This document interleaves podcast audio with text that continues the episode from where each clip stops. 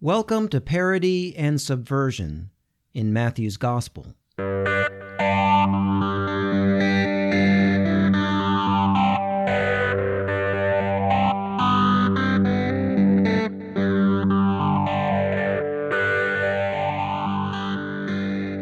title of this series makes the bold assertion that the Gospel of Matthew contains parody. And in episode 1, I provided the first instance of parody. In that episode, I made the argument that the opening genealogy is a parody of pedigree. Well, in this episode, I want to make the argument that the Gospel of Matthew as a whole is at one level a parody. Not that its message is not a serious one, but that its form, its genre, parodies a literary form or genre in the ancient world. So stay with me for the next 20 minutes as I lay out the case for the Gospel of Matthew as parody. My name is Bert Newton, and this is episode 3 of Parody and Subversion in Matthew's Gospel.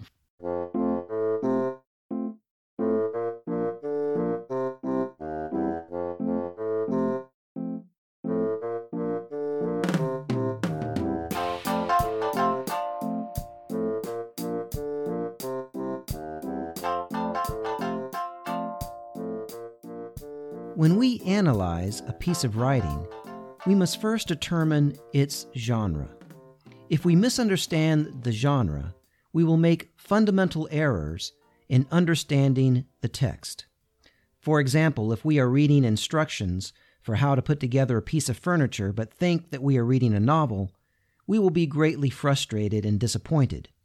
Or, more realistically, if we think we are reading a serious and straightforward text, when in fact the author is attempting humor, we may wind up confused or even offended. Identifying genre determines much of how we understand the text. Well, the same goes for the Gospel of Matthew. It is crucial that we understand its genre. Most people today read the Gospels and all other books of the Bible as religious literature. That in itself constitutes a genre with various subgenres.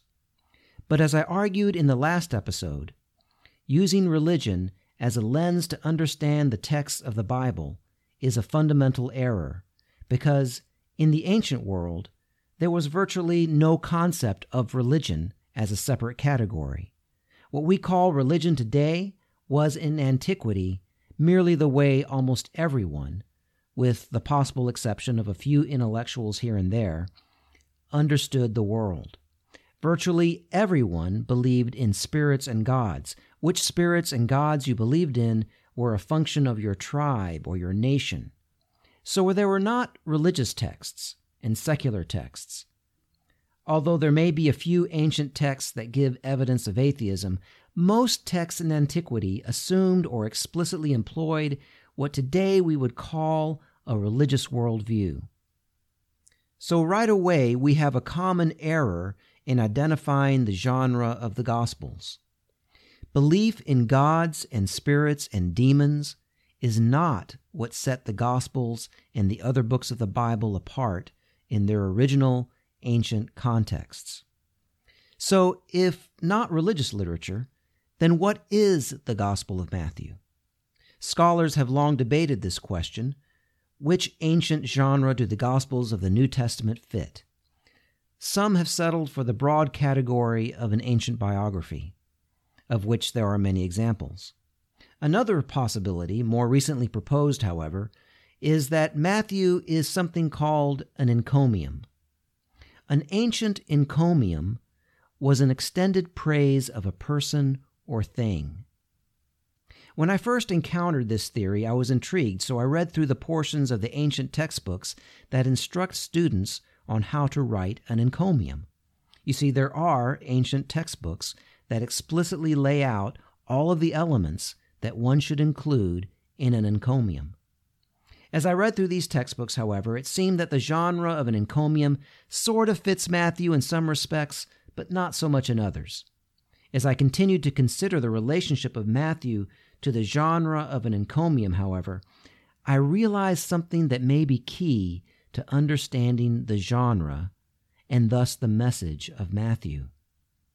Now, the reason some scholars have chosen the genre of an encomium for Matthew is that the ancient academic textbooks that tell students how to write an encomium when praising a great person instruct students to include in their work, among other things, a heavenly sign and or prophecy that the person is to be born, the person's distinguished lineage, the person's benevolence, and the person's magnanimity.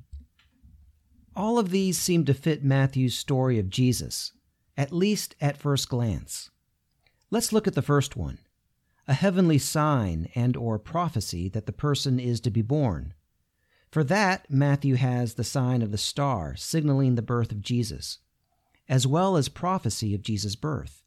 In fact, Jesus constantly fulfills prophecy throughout Matthew's gospel. As for lineage, Matthew starts the book with a genealogy revealing that Jesus is a direct descendant of Abraham and the great King David. There is no better pedigree than that for an Israelite.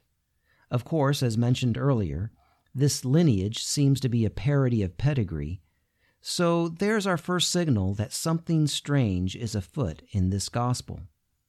And as for benevolence and magnanimity, that's what Jesus is all about, isn't it? Healing, feeding the poor crowds, laying down his life, and forgiving his enemies. But there are other items in the list that don't fit. The textbooks say that a great person should be praised for the great place in which they were born, for high status friends, for great wealth, for good education, official position, and for a good death. Let's look at these items in the list in relation to Matthew.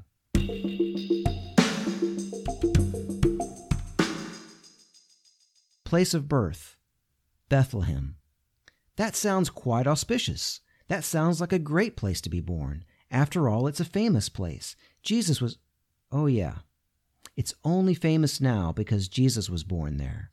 Of course, the earlier parts of the Bible do tell us that it is the place where King David was born. And for that reason, it is mentioned in the prophetic text from Micah that Matthew applies to Jesus. But the town of Bethlehem in the story of David serves to emphasize his humble beginnings. In both stories, it signifies Nowheresville. In the first century, despite having been the birthplace of King David, it remained a marginal place. Next, high status friends. Jesus' friends in Matthew's story are all other peasants, as well as people called sinners, who are often paired with tax collectors a traitorous and opportunistic bunch. In fact, that is the very charge laid against Jesus by his enemies that he is a friend of tax collectors and sinners. And these tax collectors aren't even the rich ones. While the sort of tax collectors that Matthew counts among Jesus' followers were probably a little better off in terms of money than most peasants, they were actually peons in the tax collection system, and they were socially outcast which in an honor shame society can make life very, very difficult. They were likely seen by the rest of their society as being in the same category as sex workers, or perhaps worse, because sex workers only sold their bodies, whereas tax collectors, who collected taxes for the hated Roman occupiers, they sold their souls. They were desperate people, probably from desperately poor peasant families, who had to sell their souls to survive. So they have a little bit of extra money, but they are still relatively poor and socially outcast. And in Matthew's gospel, they are Jesus' friends. Jesus seems to have friends in low places. In fact, all of his friends are in low places. So that encomiastic criteria doesn't fit. Let's look at the next. Great wealth Although a few scholars have argued that Jesus in Matthew is from a peasant family of comfortable means, most scholars tell us that he is from the poor peasant working class. But absolutely no scholars believe that he is wealthy. So, an immediate fail on that criterion. Next. Good education. Matthew's Jesus did not go to the finest schools. In fact, being a peasant in Galilee in the first century, it is unlikely that he went to school at all. Most people in Galilee and Judea, as well as the whole Mediterranean world, were desperately poor and often did not have enough to eat. Going to school was not a luxury they enjoyed. Despite reports by the ancient writers Philo and Josephus to the contrary, very few people in ancient Jewish Palestine could read and write. These were skills that only those of the elite and retainer classes, like Josephus and Philo, acquired, and not even all of them. Chris Keith is director of the Center for the Social Scientific Study of the Bible at St. Mary's University College, and author of Jesus Literacy Education and the Teacher from Galilee and Jesus Against the Scribal Elite, among other books. Keith makes a convincing argument that Matthew remembers Jesus as lacking what Keith calls scribal literacy. In other words, the kind of literacy enjoyed by his scribal opponents, the kind of literacy that it actually takes to read biblical texts. Jesus appears in Matthew to be relatively illiterate. That is not to say that he does not know the biblical texts. He certainly uses them in arguing with the scribes. But Matthew is likely assuming that his original audience would understand that Jesus heard these texts often in synagogue gatherings growing up and was able to recite many of them by heart and refer to others. But he did not actually read them. Now, I know what some of you are thinking right now.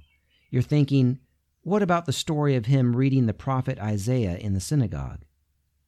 Well, first of all, that's in Luke. We're talking about Matthew. Seriously, though, that is a good question. Luke may remember Jesus differently than Matthew, or he may be using a literary convention to avoid saying that Jesus actually handed the scroll to a scribe to read for him. He didn't want to have to write all of that out. Papyrus space was limited, it didn't grow on trees. Actually, it grew out of the ground. But we digress. Let's get back to Matthew. Most scholarship has reached the conclusion that Jesus, as remembered in Matthew, is fairly illiterate.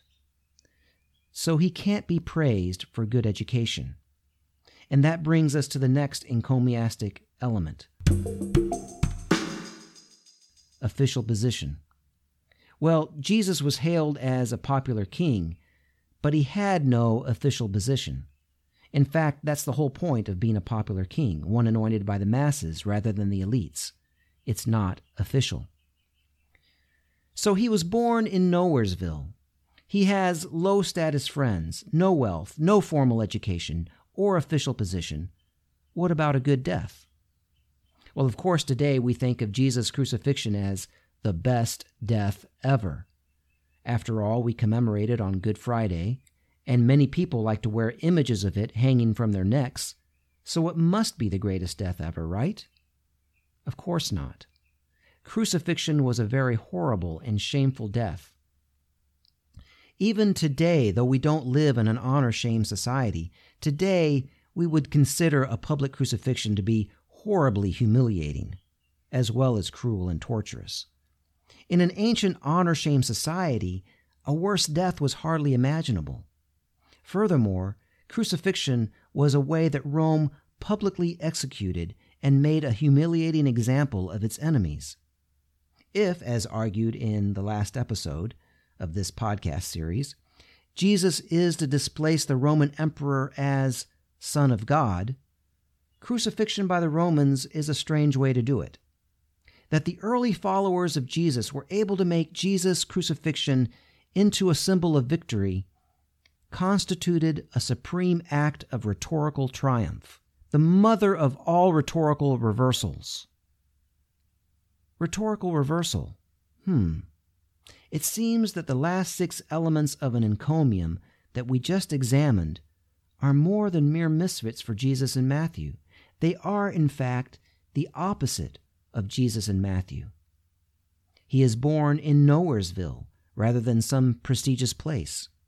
He has low status friends rather than high status friends. He is poor rather than rich. He is illiterate rather than well educated. His position is not recognized by the establishment, and he dies a shameful death.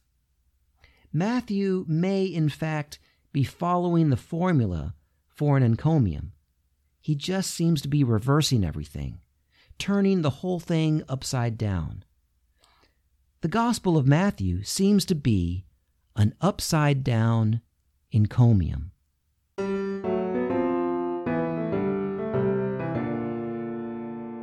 To these six elements, we can immediately add that of distinguished lineage, since Matthew's genealogy appears to be a parody of pedigree. Again, I refer you to episode one of this series for a detailed look at that.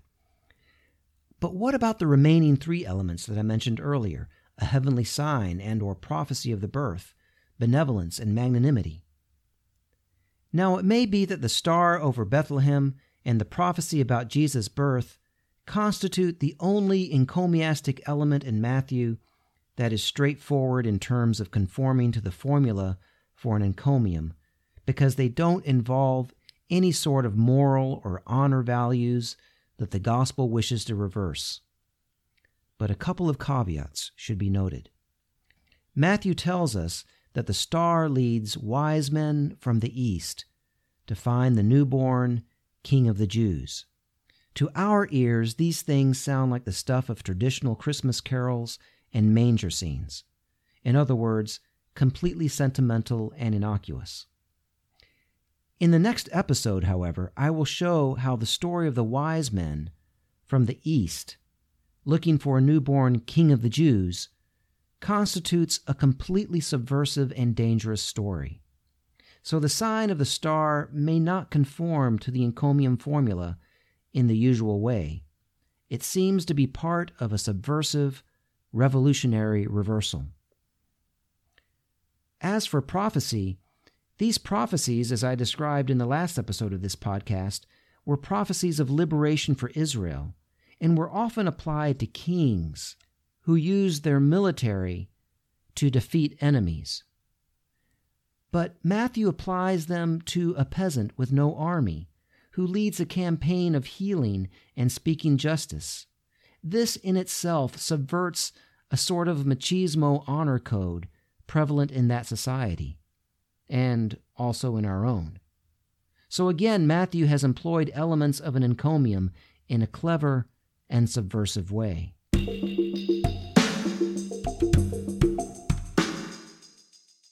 That leaves us with two criteria benevolence and magnanimity. Let's take a look at the first one benevolence. In the ancient world, benevolence was highly valued among the elites. Demonstrating this virtue brought them honor, something more valuable than money. That's why Herod the Great sponsored so many building projects. He wasn't trying to create jobs for people that he cared about. He was trying to acquire honor. Poor people and peasants, on the other hand, were normally on the receiving end of gifts from the elites. As will be detailed in a later episode, the elites would rob the poor of labor and land, usually through legal means, and then would grant them gifts in a show of benevolence, which brought them honor. Incidentally, this is not unlike what corporate elites do today, exploiting labor and resources and then giving tax deductible donations to charities for the PR benefit. For a peasant like Jesus to give food to the masses and to heal them was a true reversal because Jesus was a peasant, not an elite. But Jesus not only fed and healed the people, he taught them to share with each other and to heal each other. In doing so, he rendered impotent the gifts of the elites he broke the cycle of exploitation and dependence which characterized the relationship between the common people and the ruling classes. So even the criteria of benevolence is reversed in Matthew.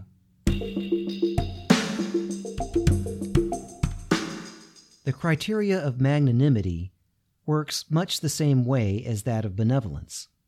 Magnanimity, used strategically, was also highly valued among the elites.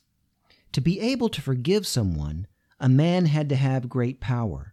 So forgiving someone demonstrated great power and therefore brought the forgiver great honor. Elites would employ this power to forgive, ironically, in a way that bolstered their own status, increasing their power and perpetuating the debt of gratitude and honor owed to them by those very subordinates to whom they extended this diabolical grace. So, an elite person would often show magnanimity toward a subordinate, but only strategically and sparingly in a demonstration of power. Jesus, on the other hand, teaches his disciples to forgive 70 times 7, in other words, without limit, and not merely for a strategic gain of honor. In doing so, Jesus again breaks the power of the elites and gives power to the peasants to establish a society of grace among themselves.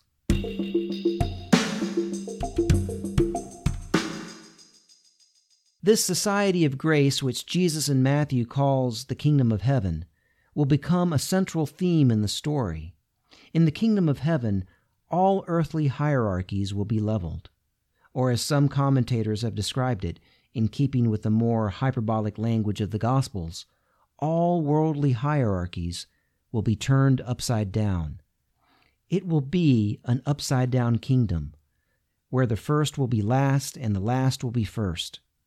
The text that tells us of this upside down kingdom, this upside down society, is itself an upside down encomium. It only stands to reason that a story that intends to subvert and invert the dominant honor code of a hierarchical and patriarchal society is itself an inversion of a dominant literary genre in that society. The Gospel of Matthew praises a great man, but for all the wrong reasons, according to the textbooks written by and for elites in the ancient Mediterranean world.